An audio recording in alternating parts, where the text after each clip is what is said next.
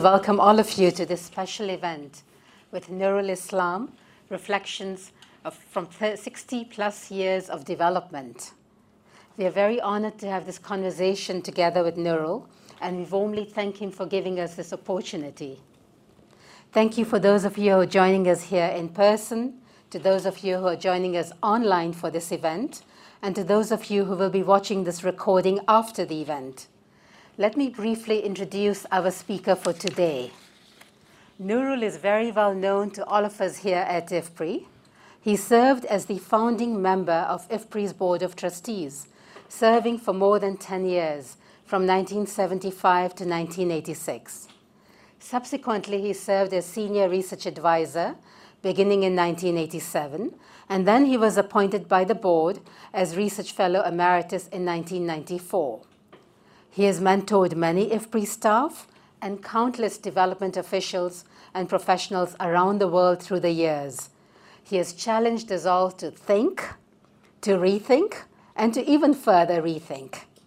He has encouraged us to be brave, to be bold, and to push the frontiers of knowledge and put knowledge to work.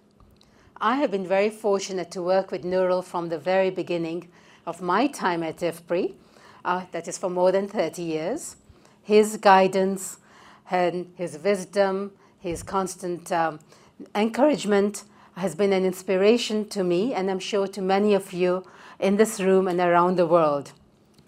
If I were to introduce Nurul more fully, right there one hour would go by. But instead, I'm going to save the time to have this conversation with him. And again, Nurul, thank you so much for taking the time to join us and to share with us your reflections. You and I briefly talked and as I mentioned, your career has ranged from university teaching to research to heading a prestigious research institution to becoming a freedom fighter to running the first planning commission in Bangladesh to serving as assistant director general at FAO and then as a researcher. This is an enduring legacy. In these 60 plus years, what did you enjoy the most? Thank you very much for introduction. Well, in all these years, I've said, I will say I will enjoy most the teaching and research. and uh, job in the government planning commission was interesting but very challenging.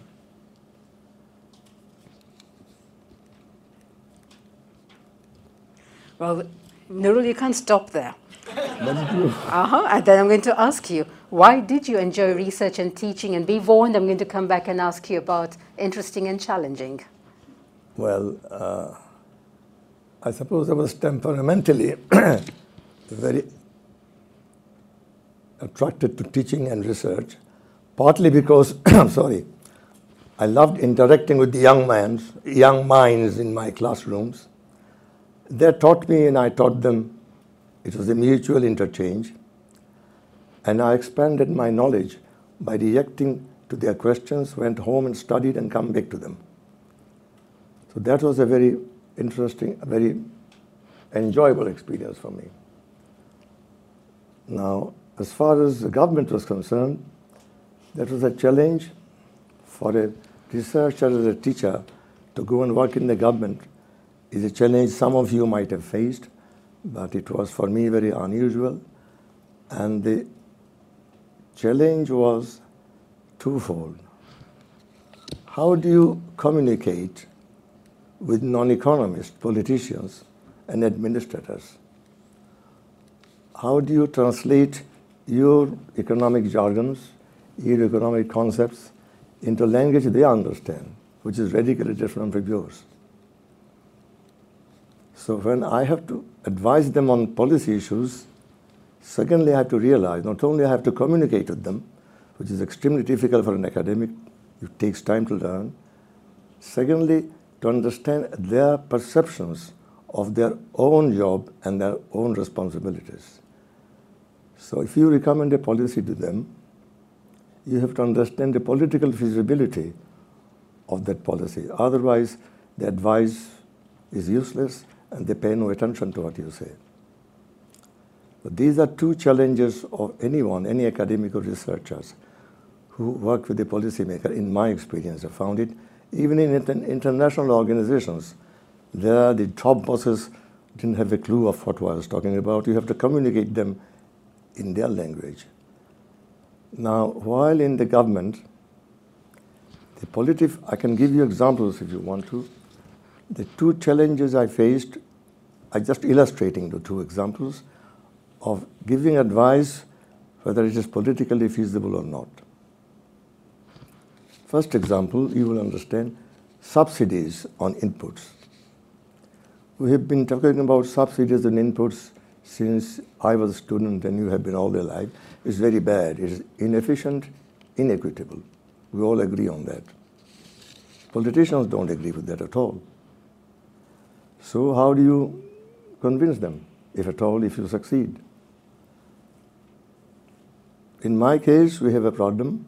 We started with very high subsidies in fertilizer, and we thought that it was standard argument. We used among ourselves, we discussed this among the economists in the planning commission.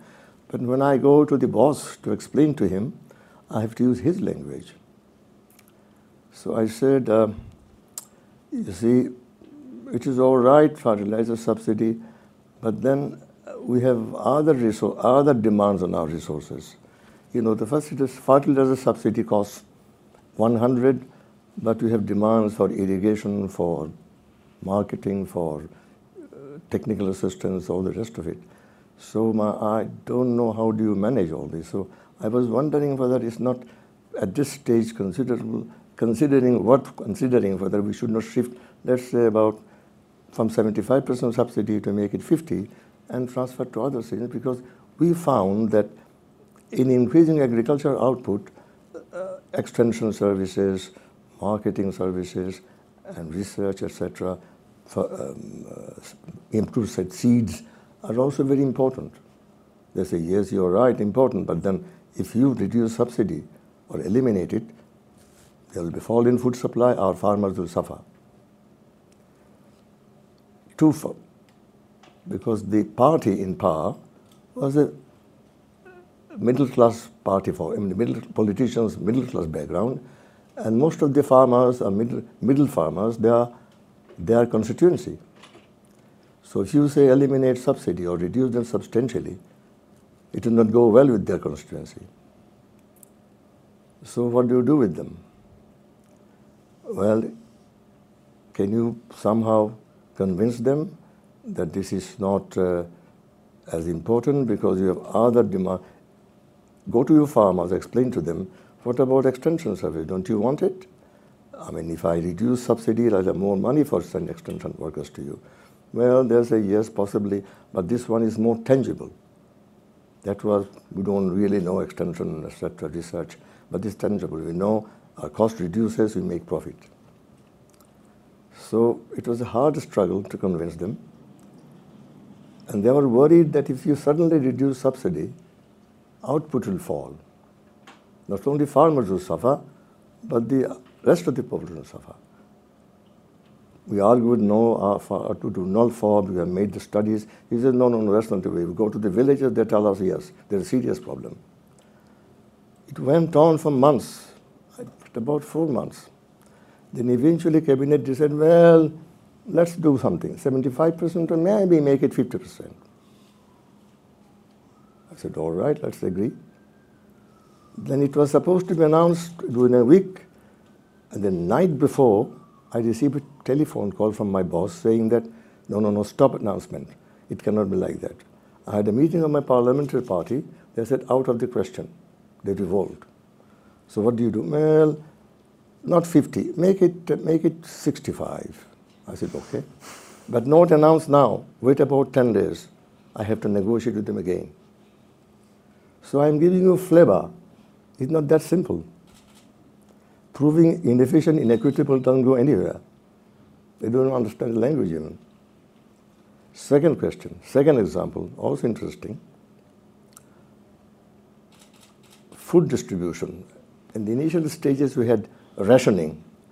So the industrial workers and low income government workers were given fixed rations, so much just food, rice and wheat per month, per day, etc.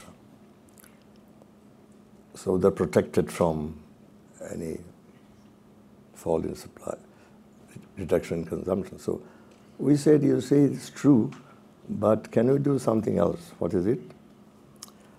Because you see, the, in the distribution of rice and wheat to the farmers, I mean to the consumers, the leakage, you know what leakage means. They divert, they sell elsewhere. And sometimes it is given to non-target groups. You want industrial workers, somebody else gets it. Because the dealers, I could not watch all of them all the time. So leakage and non-target groups get it. So why don't you substitute by another one, another process of giving them relief? We say that the wages will be indexed to the inflation. So if you price goes up, the wages will go up. So your real wages remain constant and you will not suffer in terms of food supply. The minister said, yes, that seems to be reasonable, not bad. I said, you'll save money and will be direct, directed to what you exactly want, industrial workers not to suffer, to get educate the amount of rice that you want them to get. They say, yes, give us time. We have to negotiate our industrial workers. They're Very powerful trade at this stage, very powerful politically powerful. They were very influential in the freedom movement. So they said, yes, come back after a week. I went back. He says, no, it will not go. Why? We argued with them for three days. They said, nothing doing. Three arguments. One, what is those indexing business? We don't understand all this. I mean, price goes up, our wages will goes up. Well, we are not quite sure I can explain. The leader of the trade union said to my workers, this is too complicated. We understand one pound of rice, but we don't understand all this. So second he said, well, what is the guarantee that all the industrial employees will carry it out? Suppose somebody doesn't do it. Then you have to go on a strike and negotiate with him. This is too much. We, waste of time. You have to fight with him. Third, how do we know that your next government will continue to do it or go back on it? No way, we cannot do it. So I did not succeed. It was continued. So these some of the very, very crude facts of policy making in which economies can be useful or not totally useless. Nurul, this is fascinating. You're giving us, and I can see people nodding their heads around. I'm pretty sure we'll come back to this, but you're raising key issues of communication, of persuasion, of trust, and so forth.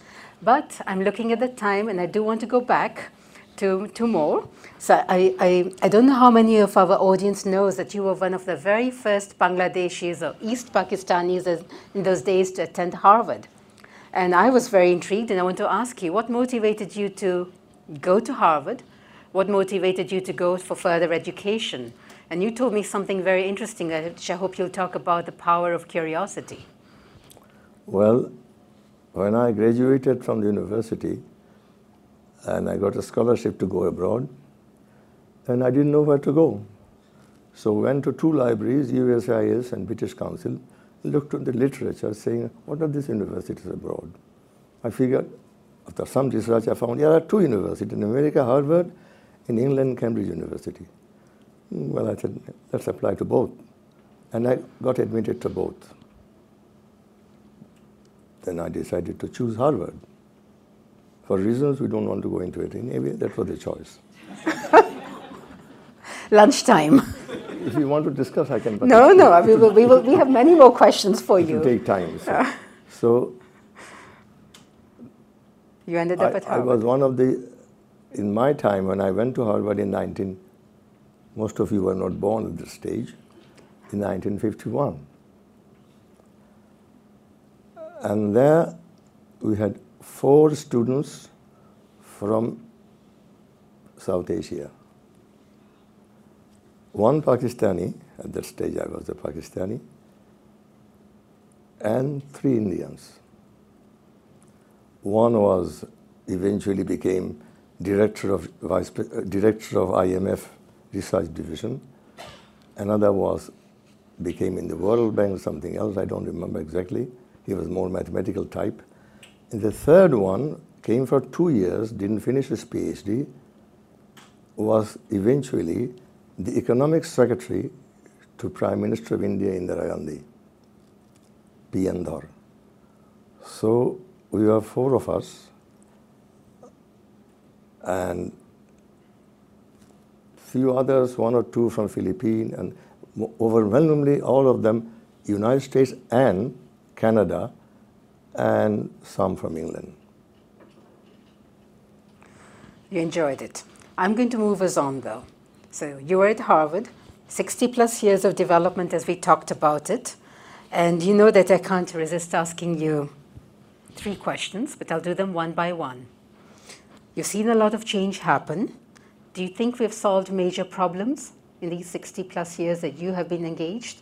And what problems continue to obsess you, that you continue to worry about? And then what issues do you feel we don't do sufficient research on? Take them in any order you want, or even one of them. I will start very differently. I would say, do we know what causes economic growth?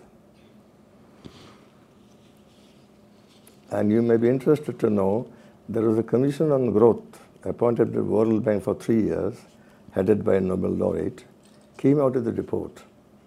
This was after the three great reports, East Asian Miracle, about great performance, other countries follow them. So the Growth Commission report came out after two years of deliberation, and the following, I thought they'll be interested in this, and the following findings that there is no generic formula for development and growth. Two, each country has to decide its own way of growth and policies, keeping in mind one, historical circumstances through its own characteristics. I'm quoting.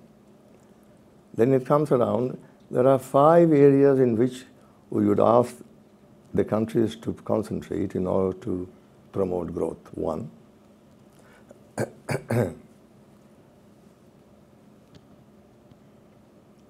commitment of credible commitment of the leadership to development. I don't know what it means, but that's why I'm quoting it. Second, uh, macroeconomic stability. Third, high rate of saving and investment, including investment in infrastructure, education, and health. Very strange. Use mostly use prices, word, mostly use prices for research allocation. Very interesting. So each one of them can be broken down into 500 sub, sub requirements. So this is what after three years of deliberation, the Nobel laureate, two of them Nobel laureates, came out with. Now, what to make of it is very difficult. I haven't summarized the whole report, but this is what the recommendations are. Now, there was a meeting like this in which this report was debated in, Washington, in World Bank, and the invitees were world famous economists. One of them was again Robert Solow from MIT, Nobel laureate. He summarized it, which is beautiful. I think, for all of us. He said, You know, gentlemen, after hearing the deliberations, reading the report, this is my two sentence conclusion. We know the various ingredients what promote truth, but we do not know the recipe. So, to answer your question, it's very difficult. Now, what does it mean? We know the ingredients, we don't know the recipe. In other words, we don't know the sequencing, we don't know the relative importance of each one of them, we don't know how to mix them. So there's a state of knowledge as of four years ago in the state of development. Now, coming back to your other deleted questions, what are the areas in which we have not done still groping to find answer, such as what causes structural reasons, inequality, and consequences of inequality, what do you do about it? Secondly, we don't have much idea as yet the relationship between poverty and growth. I refer to the first World Bank Development Report. Fisher was the vice, vice president. The first sentence says, I do not know what causes growth, neither do I know what causes decline in poverty. This is a work in progress. We must try to understand this fully. Now, these are the areas still remain, even though we do all the time research on all this, but they are unexplored issues. We hear about shared prosperity. What is exactly what it is? Right? Poverty becomes shared prosperity. So you ask me. What do you obsess about? Pardon? What do you obsess about? Upset about? Uh, obsess. You're worried of, about. Of my obsession. No, I suppose basically, at present, I'm very worried about the, how would I say, development and democracy. This is an issue in my country often broadly debated and discussed governance and democracy uh, development, including corruption. Economics of all of these policy issues very serious.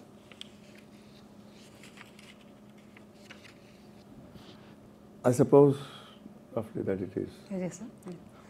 I know there will be a chance to have a conversation, and I'm sure people will share their thoughts on your reflections. But let me come back for oh, just five minutes and then we'll open up. You know, sitting here at IFPRI Nurul, I cannot resist asking you this question, so apologies in advance. You have served on IFPRI's first board more than 40 years ago. You were there right at the creation of IFPRI. 45 years later, have we met your expectations? Are we playing the role you envisioned we would play when you were on the founding board? Any words of wisdom for us? Uh, the institute has changed radically during my from during this whole year, from my time to now. When I was staff member and before that board member, we had a huge amount of unattached grant money from the donors. The major donors at this stage was Ford Foundation, Canadian IDRC, and then Rockefeller Foundation. And eventually all the governments come along.